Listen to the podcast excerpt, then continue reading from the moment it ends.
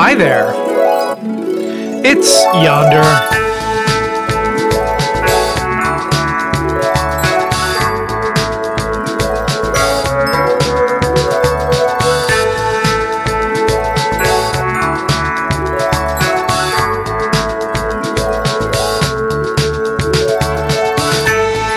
Hi, everyone. I'm Jeff Robbins. We're back with another episode of Yonder, a podcast on which we talk about remote work, distributed companies, virtual teams, telecommuting cultures.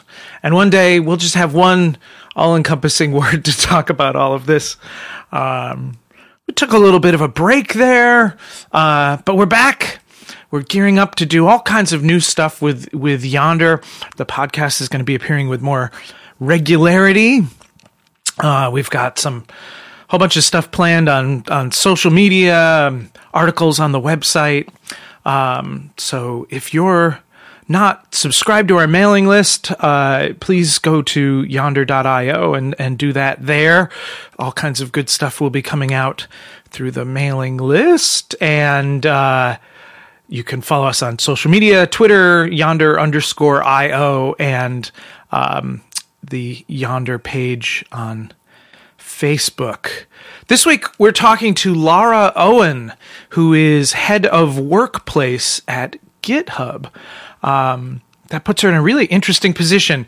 Uh, GitHub has over 600 employees in a hybrid environment. Um, they think of themselves as distributed first, uh, but they also have several offices spread out across the world. But most of their people are working from home or or wherever, as is often the case on this podcast.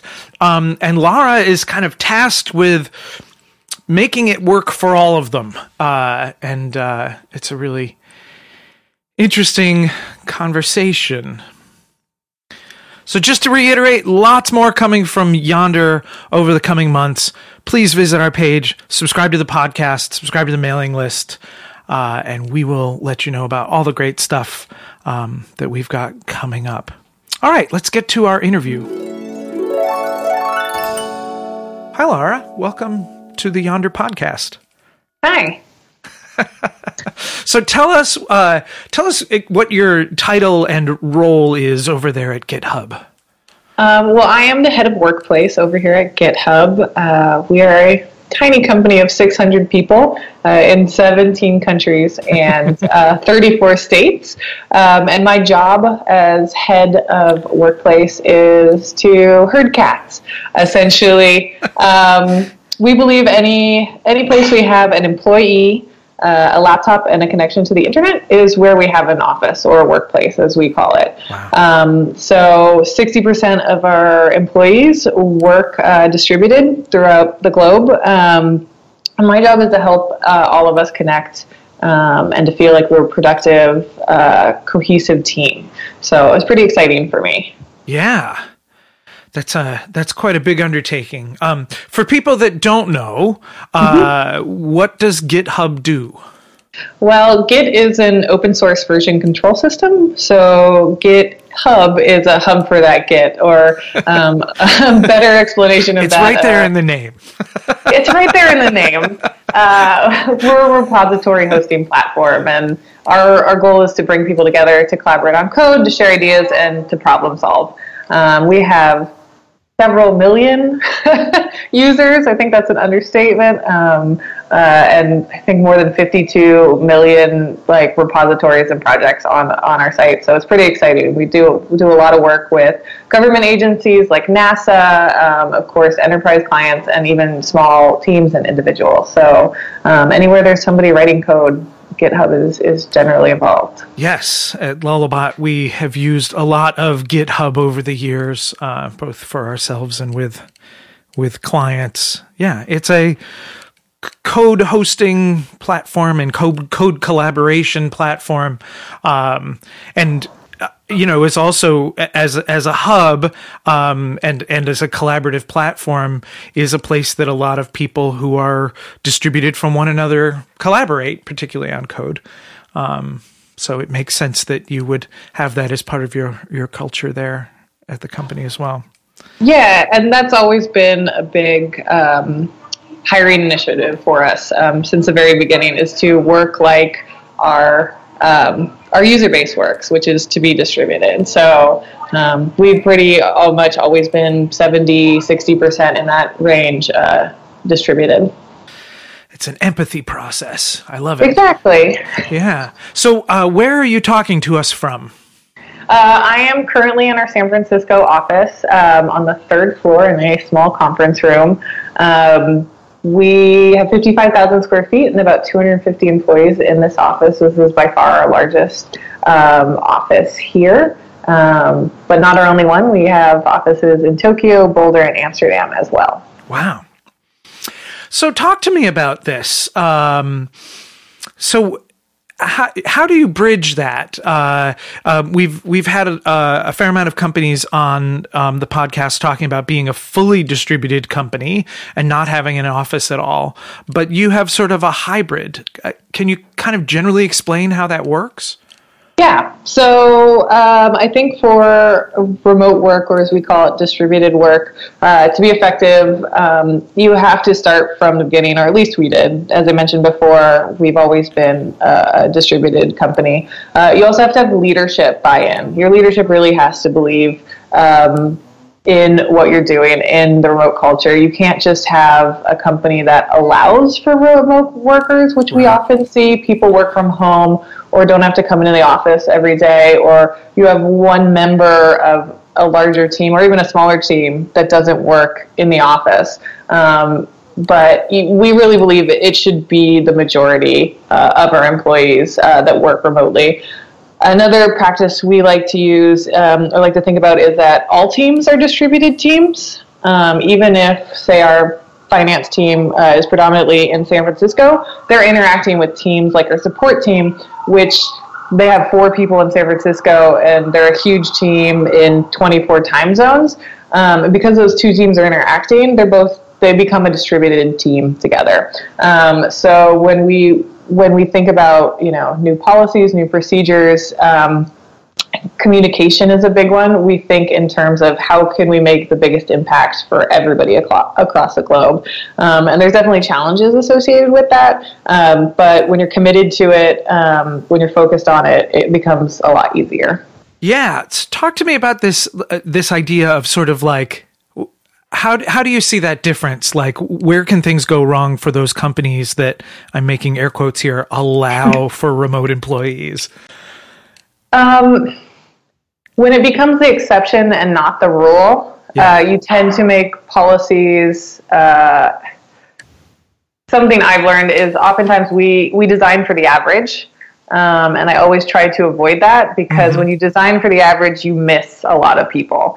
Um, so when you allow, in air quotes, for remote workers, you're designing generally for people who work in, in an office or even in a co-working location um, where you're co-located, um, where, where there can be a lot of collisions, um, as we call them, or a lot of synchronous communication. Right. Um, when you when you think about your remote workers as the majority, um, or uh, yeah, as the majority, then um, you start designing for for everyone. Um, so it means you focus a lot more on asynchronous communication. Um, how do I contact someone who's not in the room with me? Yeah. Um, every room in our uh, com- every conference room we have uh, in San Francisco has a TV in it, has AV setup. Um, we use Zoom, we use Slack, we use so many different types of communication that allows uh, us to interact. We also put a lot of things in writing.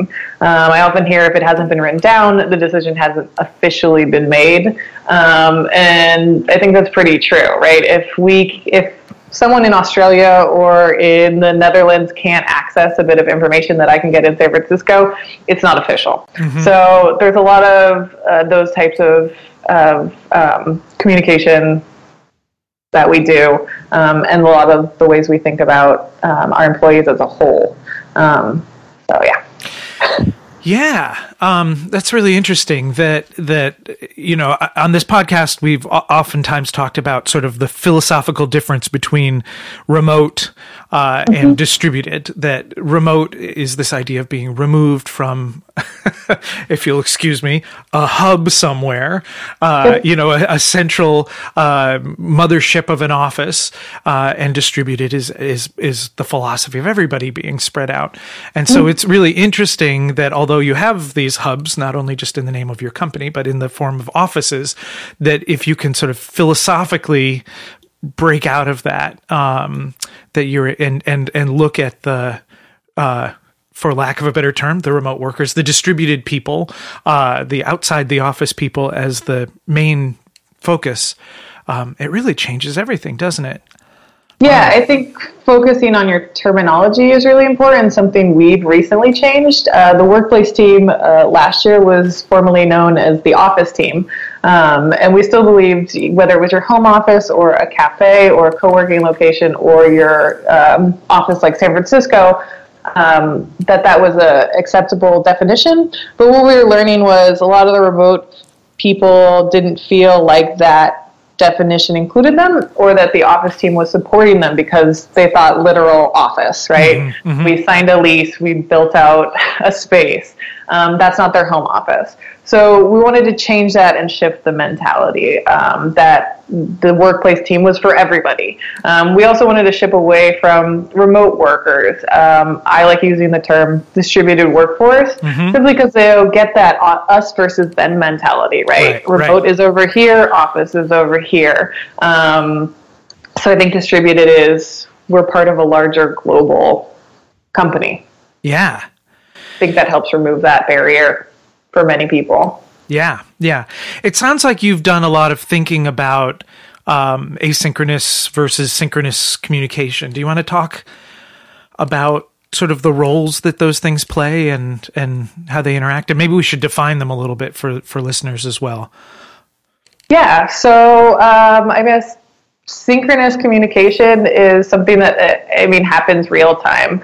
Um, I think if you talk to a lot of people who design offices, offices are being designed around that. Absolutely. They want they want collisions to happen. They want you, and many people get up and away from their desks during the day. So you'll have for instance, in San Francisco, we have a cafe downstairs that people can grab coffee and maybe in their line they chat with one another and have a discussion that they normally wouldn't sitting with their team. Um, or, you know, you have a common area in the kitchen and there's all these different opportunities. But if you don't work in that space, you're not going to have that interaction. Mm-hmm. You're not going to talk with Jim and say, hey, Jim, how was your day? Um, and get to know them that way. So you have to be be much more intentional. And I think that's where asynchronous communication comes in, where you have communication, whether it's written or recorded somewhere, um, that allows people to um, ingest and then interpret um, and communicate that information, um, and then everyone can move forward as a team. So there's a lot of different ways to do that. Um, with GitHub, we use our, our tool, um, repos and issues, um, to have policy discussions, um, mm-hmm. to uh, iterate on procedures. Uh, left and right. You know, our legal team uses it. Um, our HR team uses it. It's not just our developers. Um, and but it gets everybody comfortable with the tool and understanding our product really well. So it works on on multiple levels for us. And that way you can also go back. We can go back several years and see what we were talking about and see if we're stuck in the same feedback loop or if we need to change things. So, synchronous communication is sort of better for more serendipitous kind of happenstance, uh, mm-hmm. Brainstorming, ide- ideating, and, and stuff like that. How do, yep. how do you accommodate that type of thinking and discussions in, in a company that's more focused towards asynchronous communication? So, I personally believe that we, as a culture, we as a human race um, have not evolved past face to face communication. Sure. Um, I, Absolutely. You can see it in everything we do, even in emojis, for instance, right? Emojis help us interpret um, writing when we don't have face or social cues um, to interpret what someone else has said. Um, so, for instance, I really like your shirt. Smiley face is a little different than I really like your shirt. Eye roll, right? Like. right. Um, so, so we've we've created tools to allow us to interact that way. Um, the same is true for synchronous communication. Uh, GitHub, like I mentioned before, has uh, you know we use Zoom for all our video conferencing, um, but we also believe in a lot of travel for our our employees both ways for people who work out of offices and for our um, distributed population. Um, we have mini summits several times a year, so teams have individual meetups so that they can have those serendipitous communications. Uh, we have a policy that invites hubbers to come to San Francisco four times a year. Um, we also have conference um, stipends, so mm-hmm. uh, hubbers can go talk to other people in their community um, who are passionate about what they're doing. Um, so there's lots of interactions happening. We also have co-working um, budget, so uh, hubbers who don't want to work at home. Sorry, that's what we call our employees. We call them hubbers. We have hubs and hubbers and uh, all those things. But um, we want to encourage as much interaction and we want to encourage as much um, collaboration building and face-to-face time as we can get. Um, another way to do that is virtually, right? Uh, our um, support team, uh, like I mentioned, is distributed throughout the world. They have, I believe, a weekly Google Hangouts happy hour where they just all can hop on if they want. Uh, they hold it at different times for people who are in different time zones, and they just get to chat, right? There's no topic. It's not an official meeting. It's just a time for them to be, you know, hey, how's it going? How's your week going, right? Um, so you don't have to physically be in the same space, but getting getting that uh, that time to chat with someone, uh, time to interact with someone, either in person or virtually, is is really important. There's there's no substitute for it right now that we know of. Yeah, yeah. So uh, these mini summit meetups that mm-hmm. happen, like what what happens there? Is it focused on work or um, i mean I, I, it's been my experience that there's a role that just kind of hanging out plays in terms of team building and stuff but that can also go too far the other direction like oh we just get together and drink. But like what what what what balance does that have at, at github um, so our mini summits are generally, and I hope, a little more structured than just drinking. Um, I, I, understand the role it plays. I mean, it culturally, you know, people need to yeah. get together and bond, but it it's it's still work. it's still for work.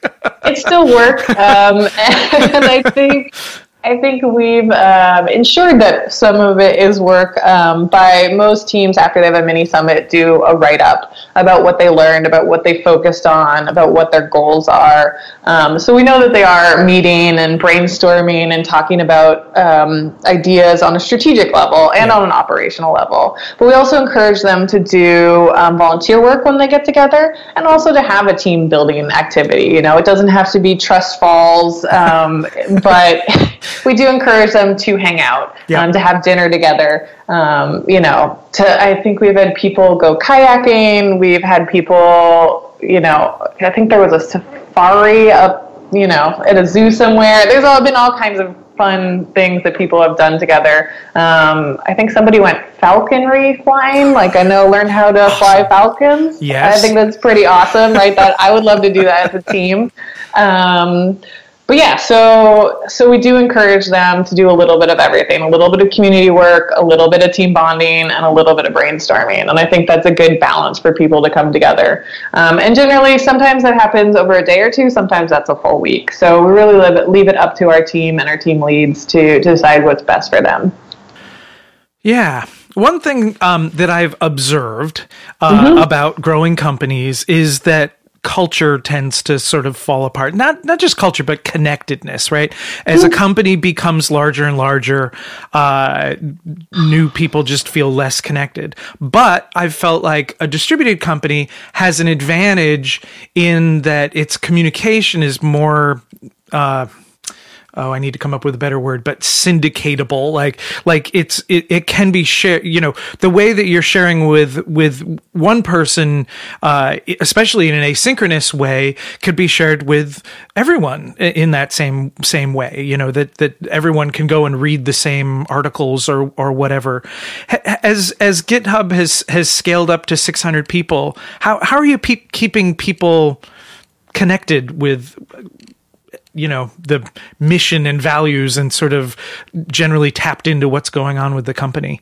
Yeah uh, well i think the first thing we did about a year ago was hire a director of internal comms. Uh-huh. um, i think recognizing that that is a hugely important part of, of being a distributed company. Um, i think as time goes on, you amass a, a ton of information. Um, so distilling it down, uh, using an internal wiki for uh, your basic day-to-day operations. Uh, we developed an internal handbook um, mm-hmm. to help us uh, touch on you know our values and our culture. Um, we've also iterated um, at numerous points. Um, we used to have an internal uh, chat, um, and now we use Slack, and then we integrated it with a GitHub so that when people, you know, have pull requests, open a new issue, it comes up um, in the Slack feeds, and different teams have different um, have different ways to that they're using it.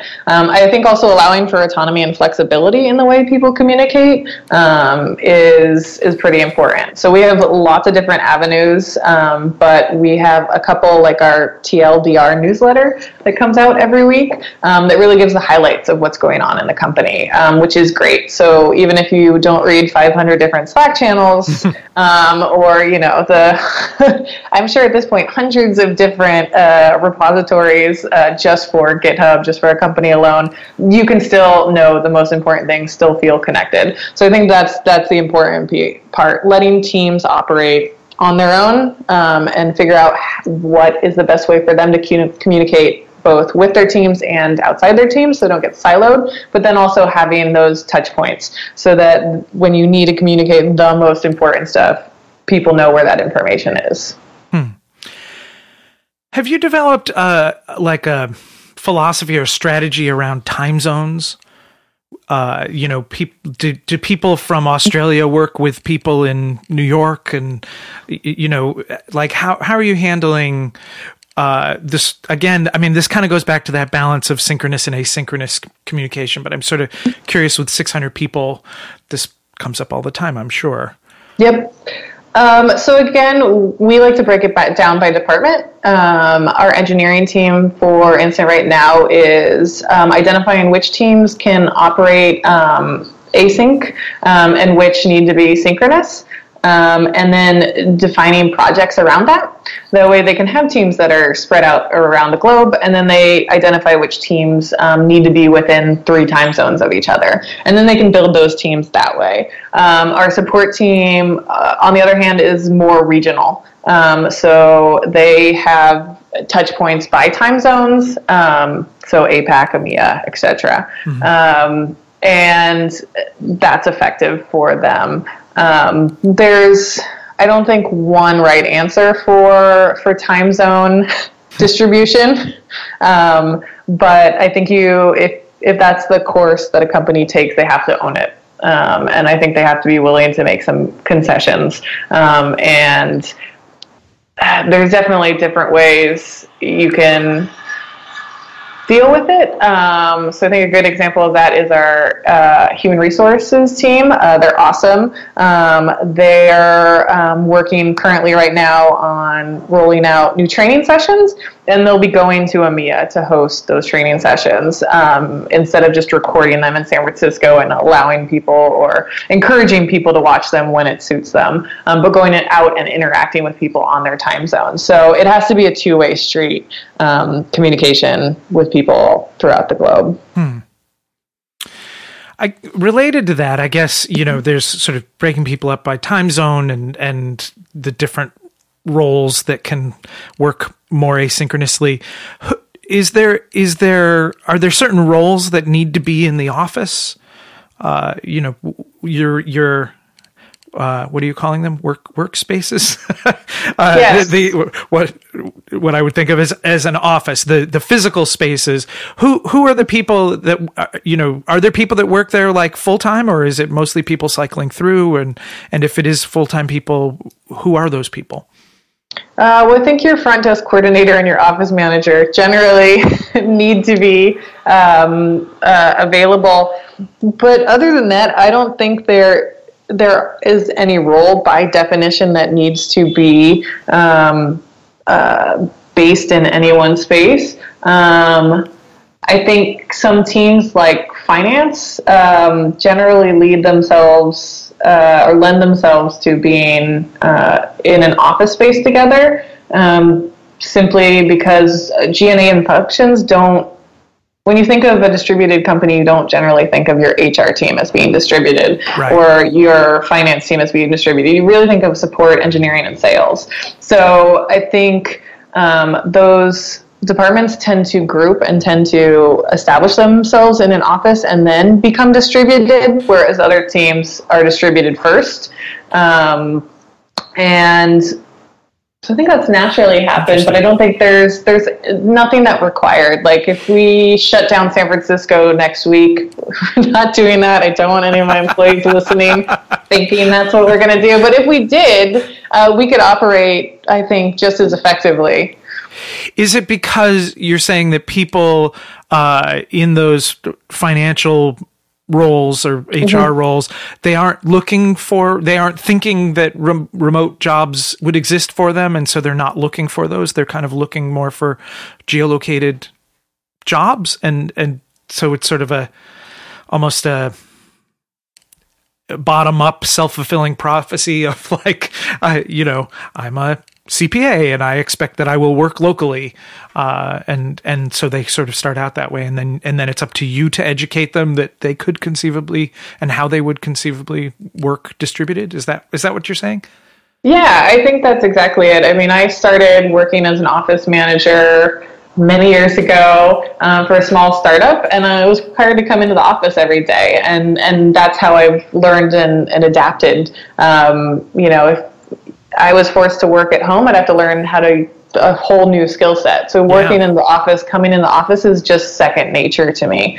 Um, whereas engineers support again sales have often had much more flexibility and have learned to be distributed um, and those those roles i guess are much more readily available to them um, i think the other thing about starting off as a co-located team is somebody has to be the first person the pain point and leave um, that location um, for you to kind of start thinking as a distributed team. Right. Um, so oftentimes it is a self-fulfilling process, prophecy that if you're in G&A, you're generally going to be co-located. Yeah, yeah.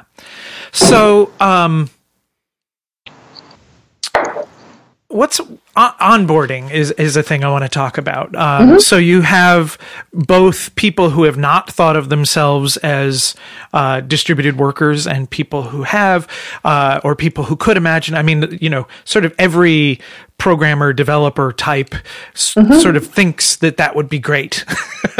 But but it, then there's that first moment where they actually get that job mm-hmm. and you know and they come in again i'm making air quotes they come into work meaning they s- sit at their desk in their guest bedroom mm-hmm. um, and and have that first day where they feel like Uh, what, uh, what am I doing? Am I do I have a job? What what is this? How do how do you handle on that sort of onboarding kind of stuff for for GitHub people? Like what you know, how do you get people kind of up and running whether they've had experience or have not had experience as a as a distributed worker? Um, well, first we start by bringing everybody in together. Um, we do bi-monthly uh, onboarding sessions. So they come in, uh, I believe it's for two weeks. The first week, uh, getting the basics set up, their laptop. Uh, we even have a lecture on, um, you know, a day in the life of a remote hubber. So whether you are working remotely or you're working with someone who's remote and you're co-located, you understand. You get, you know, a chance to empathize. So you, Um, so you actually fly people in and and they come into the office for what'd you say two weeks? Yep. Wow. They get Okay. face to face time. Uh, they get to talk to HR. They get to talk, you know, with their team. Um, the executive team does uh, talks about our values and our business and answers questions. Um, and they get to hang out together. That way, they know other people who are in the same situation. Yeah, right? They're all new beginners. Um, and then we send them back out into the world um, with managers and buddies and um, hopefully give them the support uh, that they need. Um, and we're still iterating on this process. We're learning all the time. We're trying to figure out, you know, buddy system should be 30 days, should be 90 days, you know, how much support do they need? I know the support team we have has like a 12 week checklist um, where people go through week one, you're going to do this, and week two, you're going to do this, and this is going to help you understand. So by week 12, you feel fully onboarded. Right. Um, we also have uh, a remote Slack channel um, and a remote repository uh, in GitHub that allows um, all our hubbers who are distributed, who are not in an office, to interact with each other. Um, and we have really cool issues. One of my favorite in the remote repository is everybody is taking pictures of their home office Love it. And sharing their favorite desk, sharing their favorite chair, you know, where they situated themselves, some of their best practices, like brushing their teeth or putting on pants or, you know, whatever it is to enforce a routine. Yeah. Um, and sharing what is working with them and what isn't working with, for them. Um, so there's really a community uh, built around that. We also have so many awesome hubbers who have written so many great articles and given presentations um, at conferences about what it has been like for them to be remote. Um, so educating each other. Um, both internal employees and externally has been great. Um, so, so hopefully the expectations and reality match up. But when they don't uh, match up, we often have a support system in place um, to help people out who who we know you know may not. this may be their first time um, being a remote worker. I love that. Yeah. Because it's both sort of a support system. Everyone's sort of sharing uh, what's going on with them, what, you know, and, and taking pride in cleaning up their office to take their home office to take a picture, but also sharing and, and sort of educating other people because, yeah, that sort of peripheral communication kind of thing doesn't happen. Uh, Yeah. you, you're not looking over and saying, oh, look, you've got a standing desk. I, I never really thought about that. Or, um, you know, all, all those things. I, I was, um, I, I think I may have said in this podcast before, um, years ago in the early 90s, I worked at O'Reilly Media uh, in their design department. And I remember all of the like Mac keyboard shortcuts that I learned uh, just like looking over the shoulder of the person working next to me. It's, oh, I didn't know that was a thing, you know, and, and just trying to uh, proactively figure out how to replicate that kind of stuff in a in a distributed environment you know where where it becomes more proactive kind of show and tell kinds of things where people are sharing their shortcuts their their tricks. Um, do you feel like that there are uh, sort of github tricks that have been developed over time? Like just sort of ways that communication happens or um, Um, I guess it's hard because I haven't worked at another company. yeah um, that has such um, a focus and places such an importance on remote work. Yeah. Um, so I don't really have I don't have the control to compare GitHub against. Have there been um, have there in in that case have there been things that have surprised you? Oh, there's always things that surprise me at GitHub. You know, I, I'm amazed at how passionate um, and how involved our, our community is. You know, um, dispersed by geography all over the globe, um, and yet we still have this amazing culture that is so passionate about both our products and about distributed workforce. Yeah. Um, that's that says to me we're doing something right at our core at our values we're doing something right um, and this is something we we all believe in um, I think that's what GitHub does best. Now we can talk about iterating all kinds of policies and procedures to to, to make that better experience Yep. better. But when you have that core belief um, and it's from the bottom up and the top down, um, I, I think you're in in the right direction. Yeah. I find that a lot of that comes from autonomy, treating adults like adults, treating responsible people Oh, like yeah. responsible people. Uh, that um, it's a thing that's required.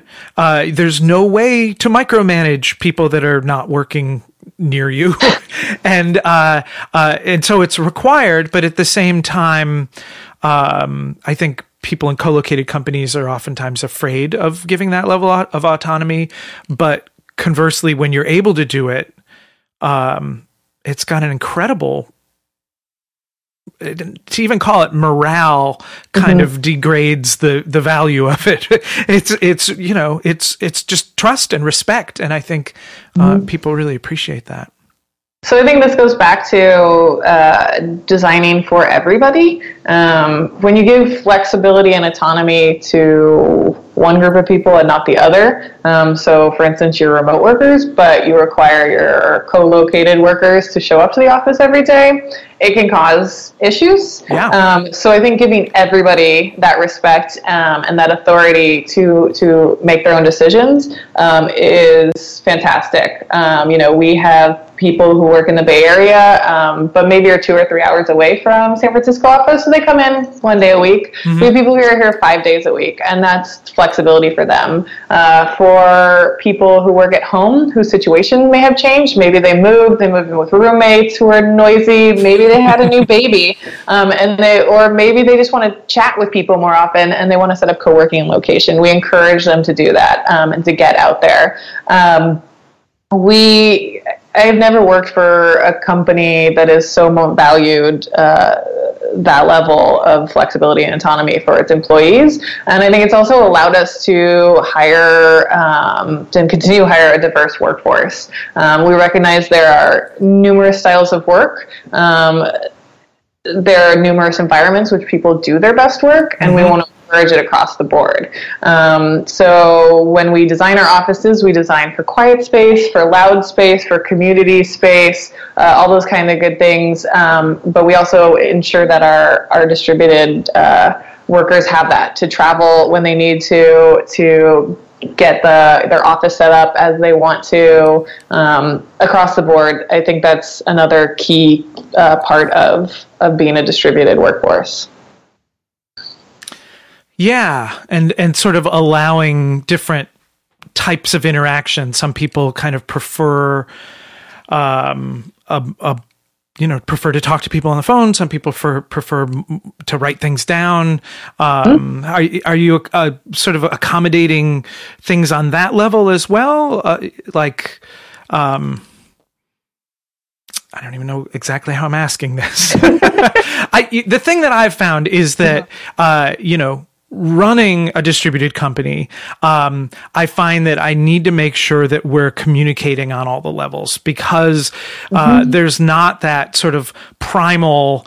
Uh, we all sat a cir- in a circle and I grunted, so now you know what's going on, kind of thing.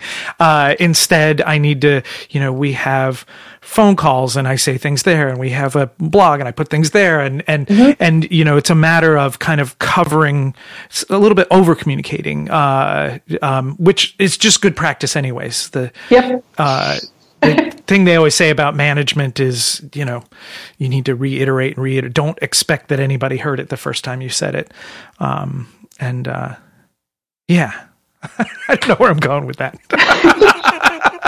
I mean, I firmly believe in over communication. Uh, you communicate something once, it's like a game of telephone. It'll come back to you, and you'll be like, "That's not what I said at all." Right. so, um, in every form possible. I mean, it's why we have Slack. It's why we have we use GitHub. It's why we have email, video conferencing. We have our own station for all our recorded all hands talks. Um, we want to be able to reach as many people as possible and there's so many different communication styles that trying to to focus those you definitely want to focus those and pare down to a few channels that you can ensure that people get the Yeah. information they need um, boundaries are always good parameters Yeah. um, but not being too stiff and rigid Right. with it i think is the way to go Yeah, yeah. It, it can be overwhelming, uh, you know, for new people to kind of keep track of all the different places that the information is coming from and, and figure that out. Um, I've always found that that's sort of part of the onboarding process is just allowing people to kind of like adjust to the cacophony. Is like, okay, eventually you're going to figure out where and how you communicate best. But uh, so, um, talk to me about sort of what your the kind of stuff that you're thinking about on a, on a daily basis, like uh, um, because this is sort of where we started, but mm-hmm. but uh, you are kind of bridging that gap between mm-hmm. um, what is traditionally thought of as an office and what is traditionally thought of as telecommuters. I don't know what you want to call them, people that work mm-hmm. at home. Um, and and how, how, how do you you know um, what do you what do you struggle with with that? Um, or or what have you what how have you solved things with that? Well, I think the easiest place that I always like to start is physical location. Um, in an office, we have people who come in every day, and we have people who come in once a year. Um, how do you ensure that everybody feels welcome in that space? Um, so we use hoteling software so that people can uh, book desks near their teams as they come in. Where do we put those hoteling desks? so that they're most effective? Um, how do people know where other people sit or which conference rooms to go to? Um, how do they know which hotels are best nearby? All these kinds of little logistic things that our, our visitors and our, our employees should think about. Um, and then how do I make people most productive and as successful as I can in the physical space um, while they're at their desks or in the office. Um, that also goes for our, our remote workers. Um, we give a stipend to help our remote workers set up their home office, and I've been chatting with a lot of people lately for example, um, and they've been telling me, you know, it's oftentimes difficult to figure out which which desk is the best, or if I'm in Australia, I only have recommendations for desks that are available in the US. So now we're looking um, into third party vendors um, that would allow us to, our hubbers, to essentially click and choose and have it delivered to them without too much thought. If they want something outside of that, of course, there are always exceptions to the rule. We can make adjustments that way. So I always start with physical space. How can I get people up and running as quickly as possible? Um, from there, it's um, how do we get people to interact with each other?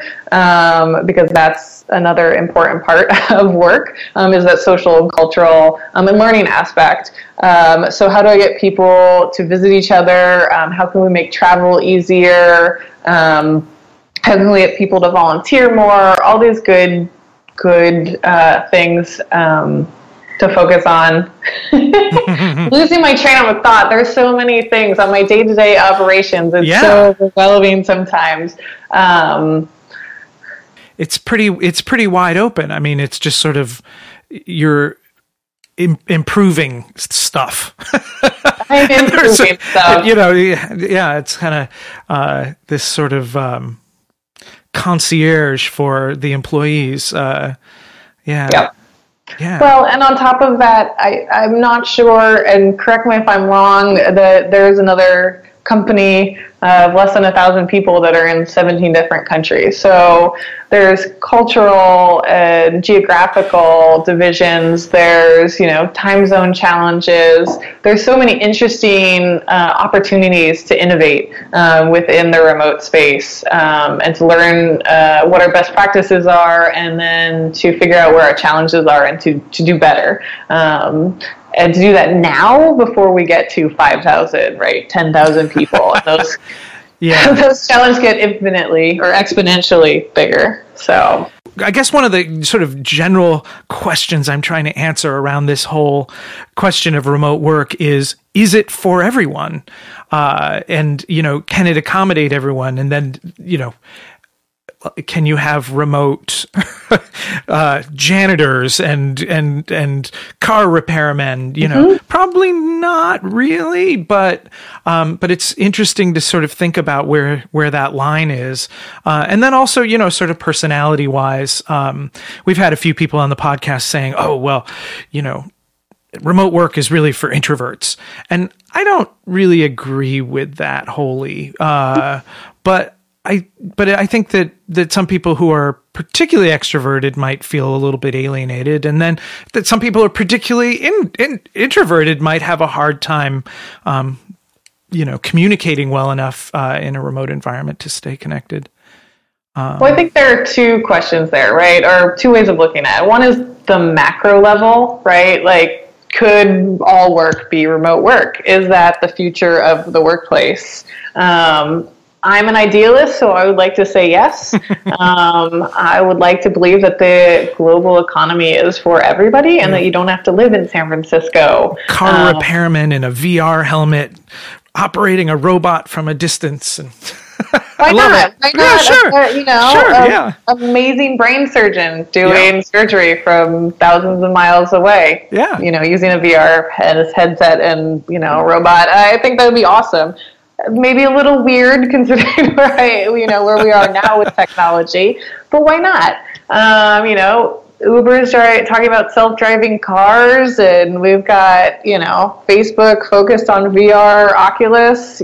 The future is now. I love it. Um, but I mean, honestly, I do believe that we we need to have a distributed workforce, and we need to embrace that more fully. I think there there are so many communities and cities um, that have talent. Uh, companies should be tapping those markets. Um, and so much cost associated with opening an office, and opening office in San Francisco, especially, um, that. Uh, operationally and cost wise, it often bars people from entering different markets. But if you can train and manage and support a distributed workforce, you can be everywhere. You can be anywhere, um, and you can have so much amazing talent that that on the macro level, I, I firmly firmly believe in it.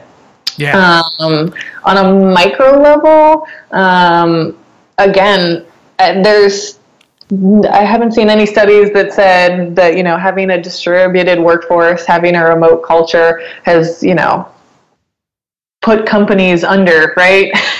um, everybody, everybody I talked to, all the reports I've read that said diversity is important, and diversity geographically is part of that. Sure. Um, so hiring a diverse workforce, you know, it's going to make you a better company. You're going to have a diverse range of ideas. Um, yeah, there are cultural clashes, there are communication challenges, um, but if you can overcome those, if you can face them head on, you're going to benefit a lot. So I am I have drank the Kool Aid. Um, I am on board uh, with distributed workforces on, on every level, essentially. well, let's just end it there. I, I, think we'll end on a high note. That's that's great. I I agree. And we're in agreement. the the wonderful echo chamber that is the yonder pile. I have to get some someone who's totally anti on on to uh, um, balance this all this uh, positivity, positivity. out. I would listen to that. I would love to hear counter arguments. I yeah. would love that to be great. I don't know. Yeah, I mean, you know, part of this is is you know, in the past 11 years with Lullabot, it's just felt like such a magical kind of good thing uh, that you know, and part of the reason for starting Yonder was to kind of check in with other people and see if other people were having good experiences, and ultimately to kind of try to to share this information out so that um, you know perhaps the world can sort of learn from the stuff that we've learned. So um, yeah, so here we are. Yeah, and I'm sure there are individuals who wouldn't, you know, aren't in love with the idea of working remotely. Yeah. Yeah. I don't I don't want to be like no offices ever for anyone ever again. yeah. Um, again, I think it goes back to that autonomy and flexibility, and you know, having a, a wide array of options for people yeah. um, to do the to do their best work. Right, like that's what it comes down to. Yeah. And I think there's some people that's in an office, and some people that's in their home office, and some people that's in their local cafe, and that's all great.